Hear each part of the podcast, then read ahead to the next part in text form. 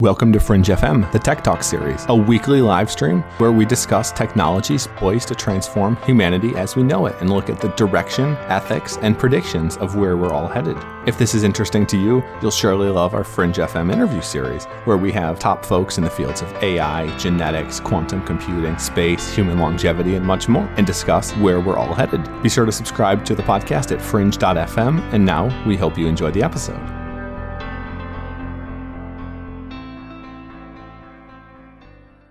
Hey, welcome to Fringe FM Tech Talks. I'm your host, Matt Ward, and this is the segment where we jump on the live stream and we talk about exponential technologies that are affecting all of us. Today we'll be talking about clean meat, literally lab grown meat. You don't have to go out there and kill a bull, kill a fish. We can grow it in a lab. Here's what's happening, when it's happening, and why it matters. But first, before we jump into that, I'm really excited about the future of biotech and nutritech to extend human life. We just did a really, really exciting panel on Fringe FM. If you haven't checked out Fringe FM, it's like a long form TED. We get the world's smartest folks when it comes to AI, genetics, space, quantum computing. You name it. If it's something that's going to be massively affecting the future, we have the smartest folks in those fields on to discuss not only their fields, but the, the tangential and converging technologies to, so we can better predict, align, and build a, build a better future. So it was a really interesting episode. If you guys go to Fringe FM and search for Biotech or Biotech Roundtable, you can find that. It's also here on YouTube.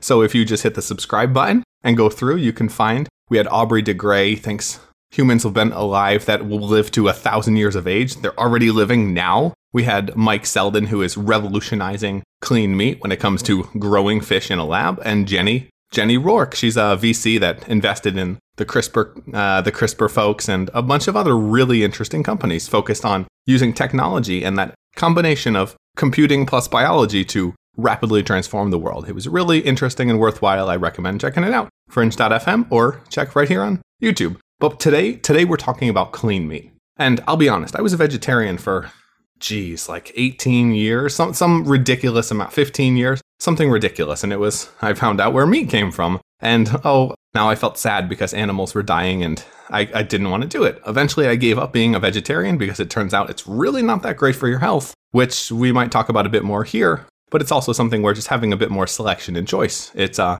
it's valuable and it's fun. It's hard to find food in college. But you know what? I'm still pretty passionate about the the suffering of animals and what we go through with this animal agriculture industry. And that's why I'm wicked pumped about clean meat. And I think this is going to be transformational to society. So, how does clean meat work? Well, inside all of us, we have a little factory. That factory is growing, well, for a lot of us, it's growing too much fat, but it's also growing muscle and all other kinds of things that go into the body. Like when you eat a steak and you see these different things, yeah, that's what's going on. It just is on the inside of someone else. Well, what clean meat is doing is that's taking that and it's it's making it in a factory type model. So similar to how breweries would brew beer and you pour in these different ingredients and eventually you've got something that'll get you just completely hammered. Well, it's the same deal, but with, with meat. So they're growing meat by taking cells, cells from existing healthy tissue of existing healthy animals and using that to expand outward, kind of like growing corn with corn kernels. It just keeps growing and expanding if you're able to keep the keep the situation right. So clean meat has some massive, massive potential, but some major problems ahead of it as well. Um, in terms of a bit of an overview, the overall meat market today, $844 billion. As an angel investor and someone who likes to help startups make some money and scale, that is a massive freaking market opportunity. $844 billion. That's bigger than Facebook. It's not bigger than Amazon anymore. But to be honest, I would I would foresee that global meat market expanding because what we found with with with most first world economies is as you start to become more successful, you have more money, you spend a lot more of that money on meat and getting a, a more wholesome type diet. Well, as more and more countries are becoming more um, successful economically, I would see a ton of money starting to go into the meat industry and making it even larger. Now, to, to have a little bit more of a, a background, why clean meat is so important, animal agriculture makes up 9% of CO2 emissions worldwide globally. 9%. That's a big freaking number. But 37% of the methane, i.e., I mean, methane, when you fart, that's pretty much a methane. That's pretty much methane. Well, most of those farts are coming from cows and other animals that we're raising for meat. 37% of them, to be in fact. And that's a major contributor of greenhouse emissions and global warming or climate change. But 61% of the even dirtier nitrous oxide, that also is from the animal agriculture industry. There's a lot of negativity coming from this industry not to mention pain and suffering of billions of animals. Speaking of billions, the average person in the entire world consumes 41.9 kilograms of meat per year. That's 700 billion pounds of meat per year that we're eating. Now, if you do the math on that, then a pound of meat is a little bit more than a dollar, but still, 700 billion pounds. That's a shit ton of food. Well, normal agriculture, if you've ever agriculture, animal agriculture, the reason why we're able to eat meat is we try to avoid those uh, those commercials, etc., showing the animal suffering that happens here. And we're not going to get into that too much because none of us want to talk about it that much. But that's because we all kind of realize that it's it's dirty, it's it's a bit evil, it feels wrong, and it's something where we kind of like to push it off to the side, like thinking about people that have to work on building our iPhones, working in warehouses that are too hot, etc. We kind of like to have ignorance because ignorance can be bliss. But clean meat, that gives us the opportunity to reinvent the way that we eat and to make us quite a bit healthier in the process. Let's talk about the implications of clean meat. So, as we move towards a clean meat society, one, right now we have tons of farmers. And what are they doing? They're farming, whether it's food or they're doing animal agriculture, which I find f- hard to consider farming, but same thing. Well, a lot of that already is at pretty large scale. So we have a mass uh, agriculture industry that's built around essentially factories as farms, factory farming of animals. The conditions aren't great and the the health outcomes aren't as good, etc. That's why people will pay more for grass fed this, grass fed that, locally raised versus growing up in cages because there's a lot more infection, there's a lot more viruses, there's a lot more uh, toxins, etc., that come from eating things that are coming out of a cage. But as we go towards uh, a clean meat society, so what this is going to look like, like we had Mike Selden of Finless Foods. He was on our biotech roundtable, and we did an interview with him as well. If you haven't checked it out, fringe.fm, look for that one. Highly recommend it. It's really, really interesting take on where we're headed. But as we move towards a world where things are being produced not in a farm but on a lab, it takes a hell of a lot more money to start a lab than it does to start a farm. So, as we have more and more expense going into getting started, we see a smaller and smaller shrinking of the actual number of manufacturers of meat. It'll be large factories and large companies versus smaller scale farmers. Is that a good thing? Is that a bad thing? We'll talk about that a little bit more in the future, but it will displace a lot of those meat farmers. What happens to their businesses? What happens to the business in general when there are fewer players? Do we get into a monopoly type situation? Hopefully not, because clean meat has the opportunity for people around the world to eat healthier, to have better access to meat, which is something that everybody wants and is generally speaking pretty good for you. Another implication that I would think about when it comes to clean meat is we've seen a major backlash recently against GMOs or large agri-tech companies like Monsanto, etc. For good reasons and for bad reasons. I think the good reasons revolve around types of toxins and types of chemicals, etc., that are used for production of certain GMOs. I think uh, I think glyphosate is one of the one of the more common culprits. But at the same time, a lot of what's gone into this industry has been anti-science. So, for instance, I like to say to people, you can have a baby or you can have GMOs. Because if you look as the world population increases, we have to be able to feed these people. Unless we want to say to, and let's be brutally honest, unless we want to say to Africa, sorry guys, you can go starve yourselves to death. We're going to have to find a way to feed more people without waste, with food that lasts longer, but with food that's also healthy. So, what happens as we start to grow things in factories? Well, this is as anti wild as it gets. Maybe it's better for us, maybe it's healthier, but will there be a backlash like there has been against va- vaccines where people just say, well, you know what, this is not how it used to be, so it's not what I want? That, um, yeah, that creates a major problem, but at the same time, those same people that want things to be healthy and normal and natural, do they also want to go outside and shoot a cow in the head? Yeah, dramatic pause. It's it makes you think a little bit. There's there's some ethical norms around this. There's some pollution norms around this. All of this goes into clean meat and it's what has me excited, but yet there are some potential problems. But let's talk about the pros. So it's way more ethical. We just said 700 billion, uh, 700 billion pounds of meat per year. Well, that's a lot of animals that live a shitty life and have to die. Letting that not have to happen is something where that's better for everyone, including the animals. If you're living in a life that is a net negative, most likely, then taking that life out of the equation means that you have more positivity in the world. So, just from that perspective, I think, especially as someone who used to be a vegetarian, this is something that's incredibly important. But reducing pollution, that's something where, regardless of how you feel about the ethics, we, uh, climate change is 100% proven by science, regardless of what you may hear from other people that are paid from other industries. Reducing pollution is pretty goddamn important. We have major problems right now with the amount of greenhouse gas and uh, global rise in temperature that we have to be able to reduce that, especially for the future, especially as more and more countries become more developed and demand larger access to resources, etc. This is a big freaking deal.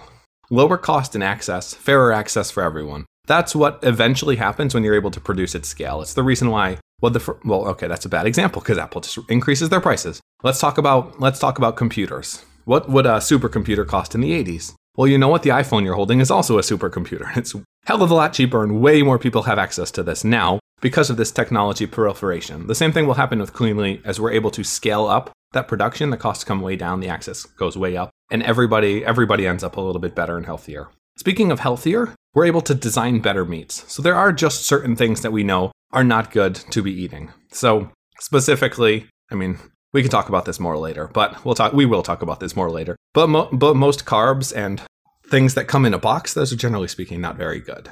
A lot of the meat that we're eating, it might be contaminated. So Mad cow is not that common, but there are other toxins, etc. We know that injecting animals with antibiotics is not great for humans because having too much antibiotics makes you antibiotic resistant, among many, many other things. We talked in, with finless foods by 20 by 2050, the ocean will be more plastic than it will be fish. Well, that's not very good for the fish that we're eating out of the ocean. All of these things have health implications when you're raising animals in situations that are much less than ideal. And that is majorly negative towards humans. What's I mean, what do you imagine would happen to you if you went and started eating plastic every day? I can't imagine it would turn out very well. So we're able to design better food for humans. We're also des- able to design tastier food. Suddenly you can have a cheap steak that tastes like a million freaking bucks, or it could taste like bananas and apples, or whatever the hell you want it to taste like. Because as we are able to genetically engineer what we're making, both from selection of the medium meats, etc., to extra inserts and proprietary things that'll probably go into a lot of these clean meats, we're able to do some really interesting stuff.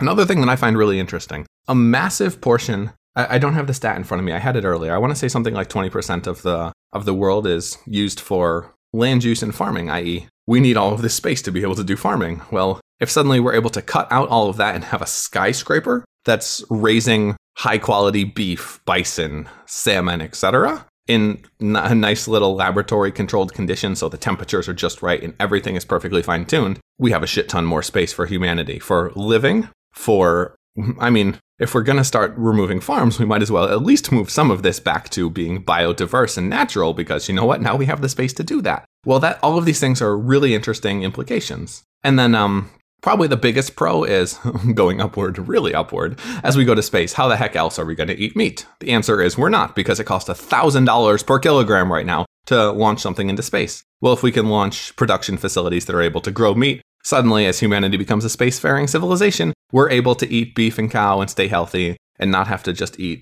yeah, really boring stuff that you would see on Star Trek that looks, looks like it comes out of a military uh, MRE or meal ready kit that looks terrible.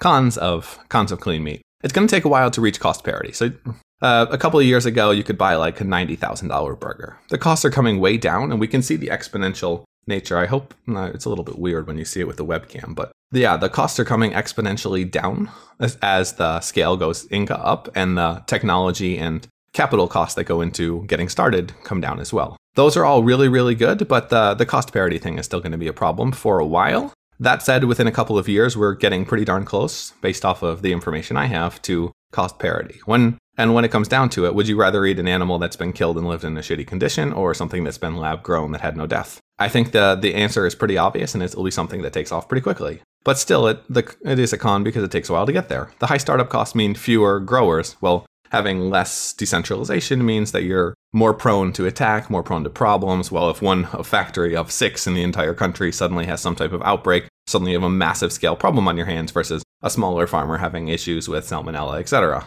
What about patents and important formulas? So, what we've seen with companies is they do everything in their power to build a moat around what they're doing. With clean meat, we want this to be something where the world has access. We're able to remove as much animal agriculture and suffering as possible. Well, if this is something where companies are building up patent portfolios and suing people out of existence and trying to prevent other people from having the best practices of making healthy, yada, yada, yada, that's not very good for consumers if we're preventing people from having healthier, better options and access. So that could be a major problem that I see coming forward. Um, genetic biodiversity. So as we start to have more and more clean meat being the meat that we're consuming, we have less and less animals on the planet. Now, a lot of these animals are suffering, yes, but it also means less animals. Uh, do you think we're going to keep as many cows, as many chickens as chickens might be a little different? It might be tough to bioengineer eggs, at least that look like eggs for a while. But in terms of the animals, we'll have way, way less because we have no need for them. Look at a picture of 1900s New York City, and you'll see hundreds, thousands of horse drawn carriages. Look at a picture of New York City 10 years later, and you will see almost none. The advent of the automobile meant that we didn't need horses anymore, and we don't have poop all along the sidewalks, which is why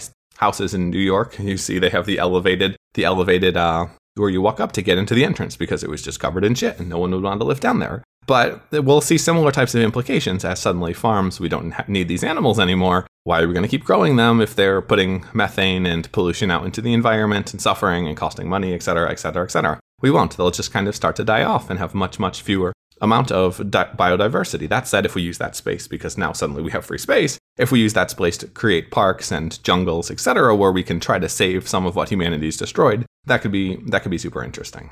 Predictions. Let's talk predictions. Everybody likes predictions. I like predictions. Most people hate making predictions because they're fear about being wrong. I'm not worried about being wrong. I'm going to be wrong. But the nature of a prediction is it makes you think about the future in a different way so that you either do something different, create the future in a different way, or are able to foresee what potentially could happen. So I'm going to say in 10 to 15 years, 80% of the meat that's consumed in first world countries will be lab grown.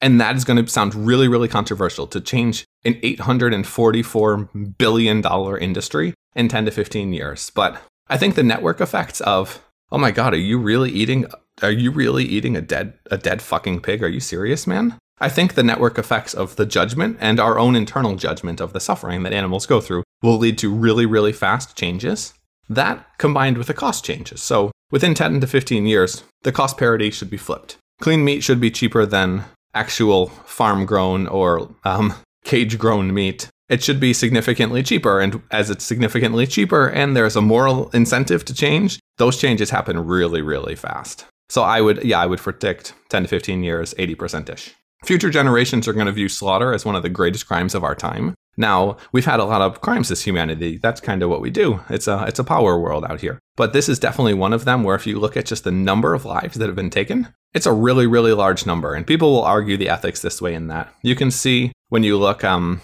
people talk about animals being different than humans, but humans are just animals that are slightly more intelligent, so have, we have more emergent behavior than most animals. At the same time, there's been a lot of suffering that we've propagated, both for ourselves and for others. So I think that future generations will view this as just completely barbaric. And then, as we said before, the majority of domesticated animals that were raised for meat are just going to disappear. Probably 80, 80-ish percent, which actually has some pretty strong benefits. So if you look historically, you can find a TED talk on this called, um, oh, what's it called? I can't remember what it's called, but it's about rewilding nature. And animals were always evolved to roam in herds, animals that grazed, they roamed in herds and they would move around looking for food. Because they moved around, they would destroy ground, grass, etc. They would poop in different places and they would not overdo it on any part of the land. Well, with farming, when p- animals are living in a single location, suddenly you're pooping in the same place over and over and over. You're killing the grass by eating it over and over and over. That's not sustainable for the environment naturally. So farmers had to do more in terms of pesticides, herbicides, and enhancements to the land, and it's led to some rage, major, major degradation of the soil quality. Well, what they found is if you're able to change the way that herds or animals start with uh, grazing and have them move in more natural ways, the world is able to regenerate itself. Well, it'll be interesting as we get rid of some of these domesticated animals if that just naturally starts to lead to health and rejuvenation of some of these lands that have been a bit destroyed. Those are some of the thoughts that I have about clean meat. I am super, super excited. I still have not my, had my first lab grown burger, steak, etc., but I would definitely be interested if we've got any lab grown meat companies listening and they want to donate one because right now they're still they're still pretty damn expensive. Then I would definitely be willing to eat that on air. But in terms of us and what we do, if you haven't visited fringe.fm and you find this interesting, you got to go do that. Fringe.fm. We have the world's smartest folks, TED type people. I want to say 60 to 70% of our guests have been on TED or TEDx. We have them on. But rather than a five or 10 minute talk about some specific topic, we talk about everything. We talk for an hour, an hour and a half on AI, genetics, we move into space, and then suddenly we talk about what's happening in your gut and how that's affecting you as a human being. We talk about everything. Because you know what? The world is a system. Everything goes together, and in an era of exponential technologies, everything is fucking converging. And that makes the world very important to understand from multiple perspectives. You can't just understand AI. You can't just understand biotech. Separate, they make no sense. You can't understand that the reason why genetic engineering and genome testing is moving so quickly is because AI is advancing and allowing us to process massive amounts of data. Without having those interconnectedness and the spontaneity that happens from those kind of conversations, there's no way you can really understand the, the future, where it's headed, and how to make your mark. Fringe.fm. If you've liked this, subscribe on YouTube. That little button right there will make sure that you don't miss out. We have live streams every Wednesday at 12:30 p.m. EST, 6:30 p.m. Central European Time. You can hop on here, ask questions, etc. This was a live stream that we're redoing now that we have a better microphone and a better setup. But for the next time if you've got questions, hop on 12:30 p.m. EST, ask questions, I'll answer them live on air and we will discuss the future where it's headed and try to try to get all of us involved with building something better. Until next time, I'm your host Matt Ward. Check out Fringe FM and yeah, I need some coffee, so I will talk to you guys again later. Cheers. If you want more of Fringe FM, you can subscribe to the podcast on iTunes or go to fringe.fm, where you'll find tons of audio and video interviews with leaders in the fields of genetics, cryptocurrency, longevity, AI, space, VR, and much, much more. And you can follow me on Twitter at It's Matt Ward. If you enjoyed the show, please leave a quick review in iTunes to help more people discover Fringe FM.